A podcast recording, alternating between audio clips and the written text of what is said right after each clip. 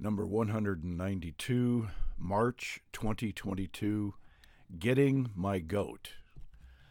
My sister has a special This Could Only Happen to You category for unusual things that seem to regularly happen to me. The latest of these occurrences literally got my goat. It all started when I looked out in my pasture and saw something that I thought might be a black Angus calf, but I knew that the cows shouldn't be calving yet. As I got closer, the animal got up, and I was able to see that it was not a calf at all, but rather a black female goat. I could not imagine what a goat was doing in my pasture because I had never owned a goat in my life, but there she was. She had an ear tag in her right ear, so I knew that she belonged to someone, but to whom? I went up and down our road asking neighbors if they knew anyone who owned goats, but nobody did.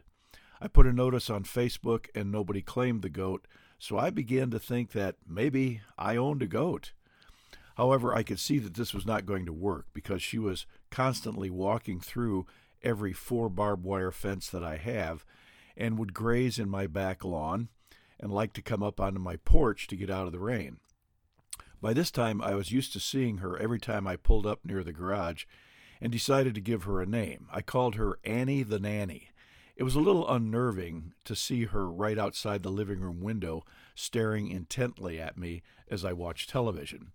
Not only was she leaving her little black goat pellets all over my porch and sidewalk, but clearly there was no future for her here when spring rolled around. Since she could walk through every fence I have, she would be waltzing over to the neighbor's field, destroying their corn next May after planting season.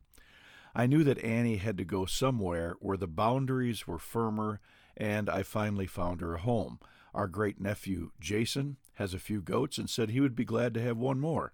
So we cornered her in the barn and put her in his truck, and now she seems happy. I told Jason that if anybody showed up at my place demanding his goat and threatening to hang all goat rustlers, I would send him right over. He said that would be fine. I believe that God sends me these bizarre things to teach me some lessons, but I'm not always sure what the lesson is supposed to be. Maybe the lesson is that I should be more open to new and different things. After all, as a cattle owner, I was certainly looking askance at something that was not a cow in my pasture. I've always thought of myself as a cattleman, not a goat boy. Could I adjust and tolerate something different? Am I really that set in my ways? On the other hand, maybe the lesson is about the importance of boundaries. Annie the nanny certainly did not have very firm boundaries at my place. The boundaries are good enough for cows, but certainly not firm enough for goats. People need clear boundaries as well. Setting boundaries is very important in the raising of children, for example. Children grow up without clear and loving boundaries and then grow up to be insecure adults. Children want to know if anybody cares enough to stop them from going astray until they fall off the edge of the world. They may resent the limits at times, but they are at least secure in them. Adam and Eve had clear boundaries in the Garden of Eden, but they transgressed those, and that's where the trouble begins. Another possible lesson is the importance of being able to recognize where home is. Annie the nanny was really trying to make herself at home, but this was no place for her. This was not her home. This arrangement fit her like a saddle on a sow. In many ways, this is similar to all of us people living on this earth. We would like to think it is our home, but it really is not. God has something much better for us in mind, and we need to not get too attached to this world and all of its enticing stuff. I am reminded of the old hymn that says, I'm but a stranger here. Heaven is my home.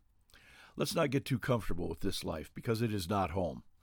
Maybe the lesson is simply to expect the unexpected on this side of the grave. We really don't know how things are going to turn out or what might come our way, and it behooves us to trust that whatever it is, the Lord will see us through it. One thing the goat experience is not trying to tell me, I'm sure, is that I am the GOAT, meaning greatest of all time. So, all in all, it was an interesting experience with Annie the nanny, and maybe I learned some lessons. Truth be told, I kind of miss her.